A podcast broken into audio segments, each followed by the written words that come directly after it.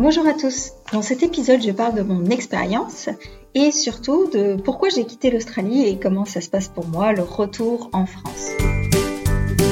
Donc comme vous le savez, j'ai vécu en Australie et j'ai été à Melbourne. Euh, j'ai passé à peu près 7 ans et demi en Australie. J'ai été en Tasmanie d'abord pendant 18 mois. Donc Tasmanie, c'est la petite île sous la grande île. Donc pourquoi j'ai atterri en Tasmanie? Donc, lorsque mon compagnon et moi avons eu le projet de partir, on s'est dit, bah, on n'a pas envie de partir en backpacker. On veut que l'un de nous deux, en fait, trouve un travail sur place. Et euh, l'Australie, bon, ça nous a toujours plu. Euh, mais on s'est dit, bon, on vise l'Australie, mais visons aussi le Canada, parce que le Canada, c'est aussi une culture anglo-saxonne, on peut améliorer notre anglais là-bas, et puis aussi c'est moins loin, et les gens sont apparemment très aimables. On a tenté le Canada, ça n'a pas marché. Et puis, il a eu une, offre d'emploi, d'ailleurs plusieurs offres d'emploi. Euh, une offre à Dunedin en Nouvelle-Zélande. Donc Dunedin, c'est sur l'île du Sud. C'est une ville qui est vraiment toute petite. Et euh, une offre aussi à euh, Hobart en Tasmanie. Et puis, je me suis dit, oh là là, je ne sais pas vraiment où c'est. Déjà, j'ai dû regarder sur une carte. Et puis après, je me disais, est-ce que je vais trouver un travail? Ça m'inquiétait un peu. Il n'y a que 500 000 habitants sur cette île. Et on ne dirait pas que euh, des grandes entreprises sont installées là-bas. Donc bon. Et après, je me suis dit, bon, faut que j'arrête de trop réfléchir. C'est une opportunité en or. Euh, faut tenter, puis on verra bien. Si vraiment ça ne nous plaît pas, on pourra toujours revenir. Donc on a passé 18 mois euh, sur place. Euh, Tasmanie, c'est une île qui est vraiment magnifique. la nature est incroyable. On a fait des randonnées de malades. mes plus belles randonnées, je les ai faites là-bas. Les parcs naturels sont merveilleux, c'est indescriptible. L'air la plus pure au monde est en Tasmanie. Euh, d'ailleurs, il y a une grosse partie de l'île en fait qui est sous protection euh, du patrimoine mondial de l'UNESCO. Et il y a certains endroits en fait de l'île euh, auxquels on n'a pas accès. Et c'est vraiment incroyable. Si vous avez l'occasion d'y aller ou si vous avez juste envie de regarder les photos, allez-y, ça vaut le détour. Donc euh, Tasmanie, ça s'est bien passé, mais moi j'ai pas trouvé en fait l'opportunité professionnelle que je cherchais. Donc j'ai fait des petits jobs bien sûr, j'ai fait du bénévolat, c'est ce que je voulais faire un peu, mais malheureusement ça correspondait pas vraiment à mes attentes. Ça a été un tremplin bien sûr. Et puis quand lorsqu'on a décidé de déménager à Melbourne pour m'aider à trouver ce que je cherchais, ça a été très facile de trouver du travail là-bas. Et Melbourne, ça a été un peu euh, la ville coup de cœur pour moi parce que c'est une grande ville. Euh, mais on ne se sent pas dans une grande ville. C'est pas comme à Paris, par exemple. Euh, c'est une ville assez étendue, avec beaucoup d'espaces verts. On est près de la mer, il y a énormément de choses à faire.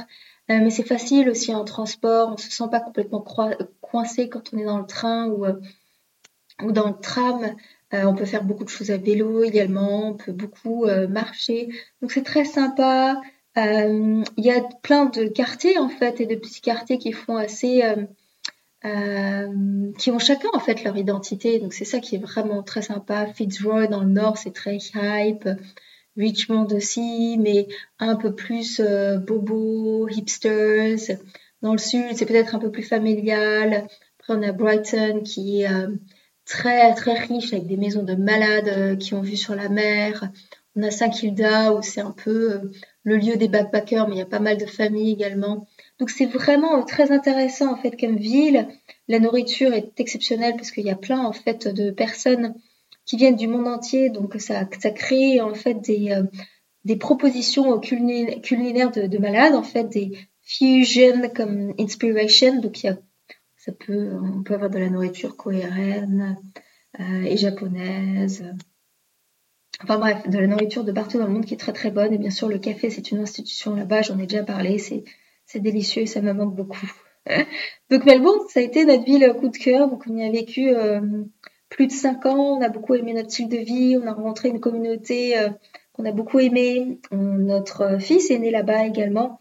Et euh, il a été dans une crèche dans laquelle il s'est complètement épanoui. Il a adoré vivre là-bas. Donc c'est et aussi en fait on euh,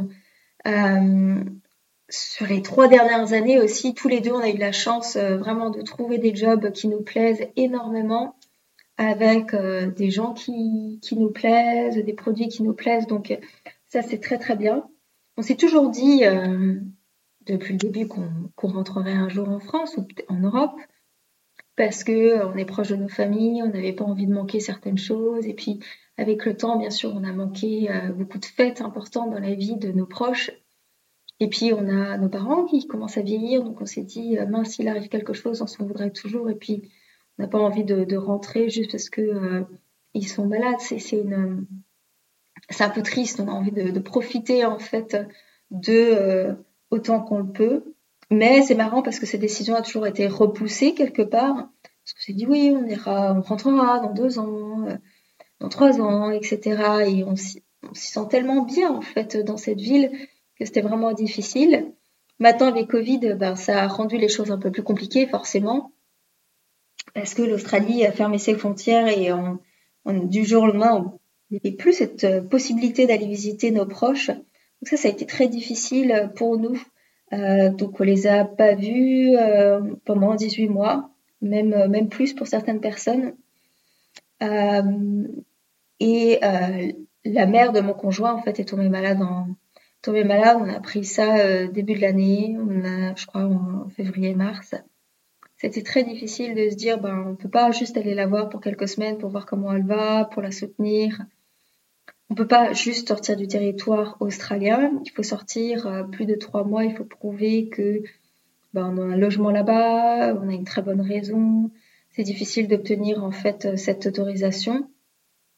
Et on s'est dit, on, on veut pas en fait, on veut pas être loin d'elle pendant ce moment difficile. On veut pouvoir euh, très vite prendre la voiture et aller la voir.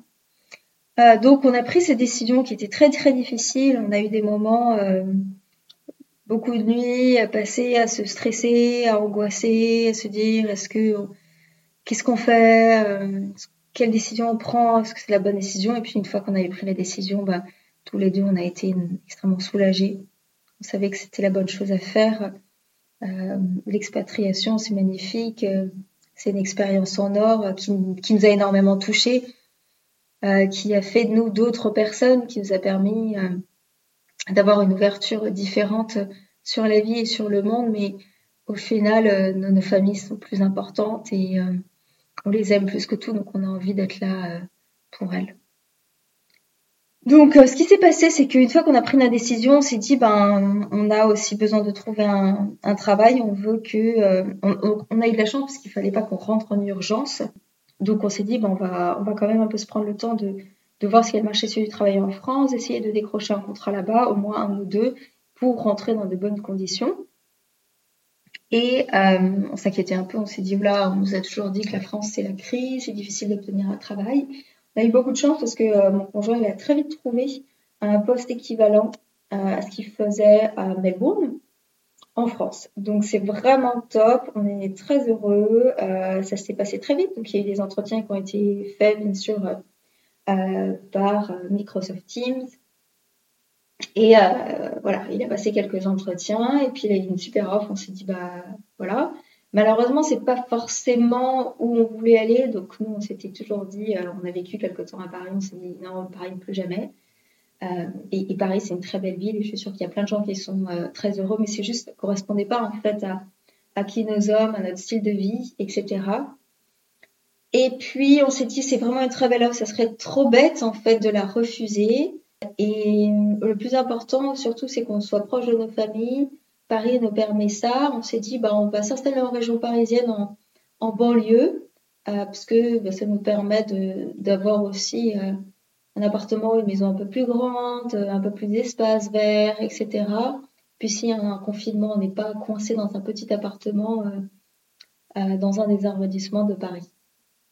Donc on a saisi cette opportunité-là et à partir de là, bah, on a dû euh, ben, bien sûr démissionner de mon boulot et puis surtout ce qu'on a tout de suite fait, c'est demander une Travel Restriction Exemption au gouvernement australien. Donc en gros, c'est de dire on sait qu'on n'a pas le droit de voyager, mais nous on veut pas voyager pour euh, faire du tourisme ou pour le plaisir. Nous on rentre en fait pour des, très bonnes raisons, pour être là pour nos proches et euh, on va partir plus de trois mois de l'Australie et ce qu'on a fait, c'est qu'on a, donc leur site internet est très bien fait, on a déposé tous les documents qu'on pouvait pour bien, pour prouver notre bonne foi. Donc on a réservé nos billets d'avion, nos billets d'avion avant même d'avoir l'autorisation de quitter le territoire. Donc on a montré nos billets d'avion, On a montré notre facture de Airbnb pour prouver qu'on avait un logement sur place et qu'on y restait pendant un moment.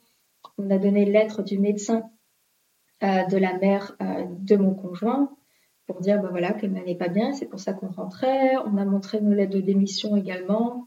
Je pense que mon conjoint aussi a déposé et a mis euh, son contrat de travail. Donc voilà, on a mis un plus de maximum de pièces possibles et ils ont été très efficaces. Donc on a une réponse en 48 heures qui nous a confirmé qu'on pouvait quitter le territoire. Donc ça tant mieux. Et d'ailleurs, si vous aussi vous y pensez, il faut vraiment bien bien se renseigner sur euh, quels sont les, papiers à fournir, quelles sont les démarches à faire pour quitter le territoire australien, parce que ce sont des papiers qui vont être demandés à l'aéroport. Donc euh, au moment euh, du check-in, l'enregistrement à Melbourne, il y a eu énormément de contrôles qui ont été faits. Donc l'embarquement, j'ai vraiment cru qu'on allait louper en fait notre vol parce que l'enregistrement a pris beaucoup de temps. Ils ont tout vérifié. Ils ont bien sûr nos passeports, mais aussi qu'on a une autorisation de sortir du territoire, qu'on avait tous les papiers aussi demandés par la France. Donc euh, ils sont vraiment rigoureux et puis tant mieux parce que c'est, euh, en fait c'est la compagnie aérienne ou en tout cas c'est Melbourne qui prend la responsabilité d'avoir vérifié tous les papiers que les gens doivent avoir sur eux, qu'ils aient bien toutes les autorisations pour pouvoir voyager euh, à l'autre bout du monde. Donc ça, c'est une des démarches administratives qu'on a dû faire. Après, bien sûr, vous savez comment c'est, hein, les déménagements, c'est toujours très... Euh, c'est jamais simple. Et surtout quand on, passe d'un pays à l'autre. Donc nous, on s'est dit, on va se faire aider par des déménageurs qui connaissent aussi les réglementations concernant ce qu'on peut emmener en France et ce qu'on peut pas emmener en France.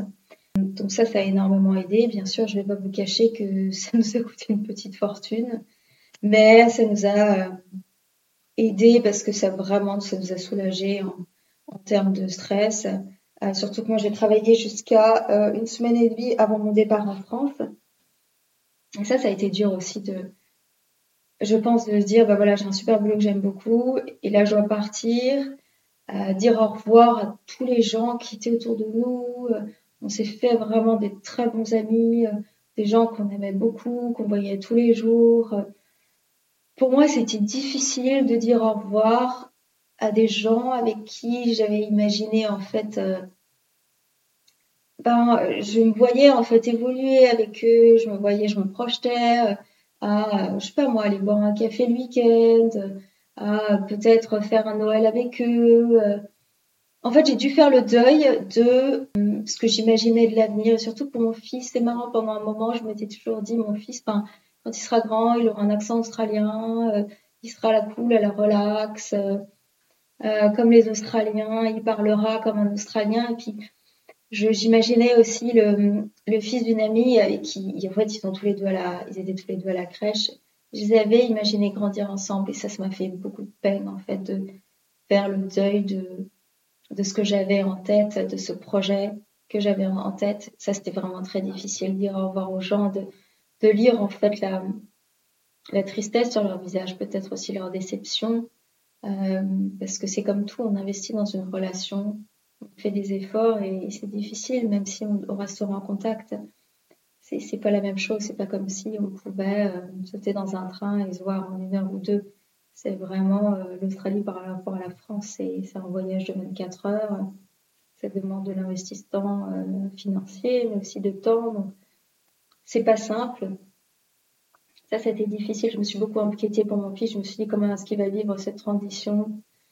Euh, lui qui est tellement heureux dans sa routine, avec euh, les gens qu'il a, les gens euh, qu'il aime autour de lui, les, éducatrices de la crèche, ses amis, nos voisins. Et puis on lui, a décidé en fait, c'est une amie en fait qui me l'a recommandé de faire un PowerPoint pour lui expliquer ce qui allait se passer on lui a montré en fait euh, voilà nos familles pour dire ben voilà on rentre en France parce qu'on veut voir nos familles voilà l'appartement où on vit voilà nos amis et ben on va on va partir donc comment ça va se passer on va prendre l'avion euh, et dans l'avion on va s'asseoir on va s'attacher on va manger on va dormir et puis on va arriver à notre aéroport et puis on va y rester quelques heures puis on, on repart pour la France en France on, arrive à l'aéroport on prend la voiture et puis on arrive chez mamie donc vraiment essayer de lui expliquer en avance ce qui allait se passer aussi pour parce que je suis sûre qu'il sentait qu'on était stressé angoissés, donc ils comprennent qu'il se passe quelque chose, mais ils ne pouvaient pas forcément comprendre ce que c'était. Donc vraiment lui expliquer, et ça lui a fait du bien, et lui-même de redemander à, à, revoir en fait le PowerPoint. Bien sûr, il adorait. Euh, quand je dis PowerPoint, hein, je l'ai imprimé, c'était du document en papier, donc ça ressemblait à un petit livre avec des photos. Euh, et je pense que ça lui a fait énormément de bien. Je pense que même petit, les enfants comprennent beaucoup de choses et c'est important de leur expliquer les choses. Donc ça, ça a bien marché et j'étais très surprise en fait parce que euh, depuis qu'on est rentré, il s'adapte plutôt bien. Il est très heureux euh, bah, de, voir nos familles. Il est, assez, il est social, il rigole. Bien sûr, il y a plein de choses qui sont difficiles pour lui. Euh, dormir dans un nouvel environnement, ça, ça a été compliqué. On a eu bien sûr le décalage horaire, le jet lag, donc on se réveillait tous à 4h30 tous les matins pendant une semaine. C'est très éprouvant, c'est très fatigant. Là, ça commence à aller mieux on a, bougé de, on a bougé d'endroit en quelques semaines, donc il faut chaque fois qu'il se réadapte euh, à son nouvel environnement, à son nouveau lit. Il faut lui expliquer, ben voilà, on est ici de manière temporaire, on cherche un appartement, on cherche un endroit permanent, tu pourras avoir ta chambre. Donc on pourra lui expliquer au maximum, mais bien sûr on sent bien que c'est pas toujours simple pour lui de s'adapter. Il n'a pas tous ses repères. Et euh, hier soir, par exemple, dans son rêve, en fait, il a appelé euh, son copain, son meilleur ami euh, de Melbourne, et ça m'a vraiment brisé le cœur parce que je me suis dit, c'est vraiment dur, quoi. C'est triste parce que il a vraiment décréé des amitiés fortes. On dit souvent, mais non, les enfants, faut pas s'inquiéter, ils s'adaptent. Bien sûr qu'ils s'adaptent, mais il y, a, a, quand même, il y a quand même de la tristesse. Ils, ont des sentiments, ils savent ce qui se passe eux aussi font un, deuil et c'est pas négligeable. Donc euh, voilà, en termes de, de retour en France, bah, le trajet, le trajet, bah, c'est très long. Hein, c'est bien sûr, euh, on a fait, euh, nous, on a pris la compagnie Emirates, donc on est passé, on est parti de Melbourne, atterri à pas à Abu Dhabi, à Dubaï. On est resté à Dubaï pendant trois heures et puis de Dubaï, on est arrivé à Paris. Euh, et de là, on a dû prendre la voiture. Donc en tout, c'est un trajet euh, qui dure pratiquement 27 euh, heures. Donc c'est hyper long avec un, petit enfant. Donc on avait bien sûr prévu plein plein de choses pour l'avion. On avait pris des crayons, des stickers, des, des petits livres de coloriage, un iPad aussi avec ses vidéos préférées. On avait quelques jeux, des voitures qu'il aime bien. Donc a prévu tout ça. Maintenant, je vais vous dire que ça n'a pas, très bien marché. Euh, pour lui, il était hyper excité d'être dans un avion. Donc, euh, les cinq premières heures, ça a vraiment été, euh, il sautait un peu dans tous les sens. Euh, il, parlait avec la personne derrière, derrière nous. Heureusement que cette personne était aimable et, et patiente. Donc, finalement, il s'est endormi, mais ça a pris quand même un certain temps. Et puis, il a dormi pas mal de temps. Ce qui est bien, c'est que bah, l'avion était presque vide puisqu'il n'y a pas beaucoup de personnes qui voyagent depuis l'Australie. Donc on a pu s'allonger et ça, ça a énormément aidé. C'est vrai que c'est quand même un voyage différent lorsqu'on peut s'allonger et dormir que lorsqu'on est assis et, coincé, euh, enfin comme dans une, dans une, boîte de sardines finalement. Donc ça, c'était un, un, bonus en fait de ce voyage-là. Euh, clairement, ça a été un avantage et ça a été pareil en fait le deuxième vol de Dubaï à Paris. Il y avait très peu de monde également. Et euh, l'arrivée à Paris, ben, je m'étais imaginé euh, un peu la douane française. Je me suis dit, oulala, comment ça va se passer? Et puis finalement, euh, ça s'est plutôt bien passé, même s'il y avait une longue queue, c'est-à-dire que tout le monde en fait allait au même endroit. Donc ils n'ont pas réparti en fait les personnes qui avaient un passeport de l'Union européenne et ceux qui n'en avaient pas ça a été vraiment euh, tout le monde dans la même file d'attente. Et, là, j'ai vraiment cru que mon fils allait euh, péter un plomb. Euh, et ça a été identifié par, les douaniers. Ils ont été très gentils parce qu'ils ils nous ont laissé passer en priorité. Donc, ça a été très facile.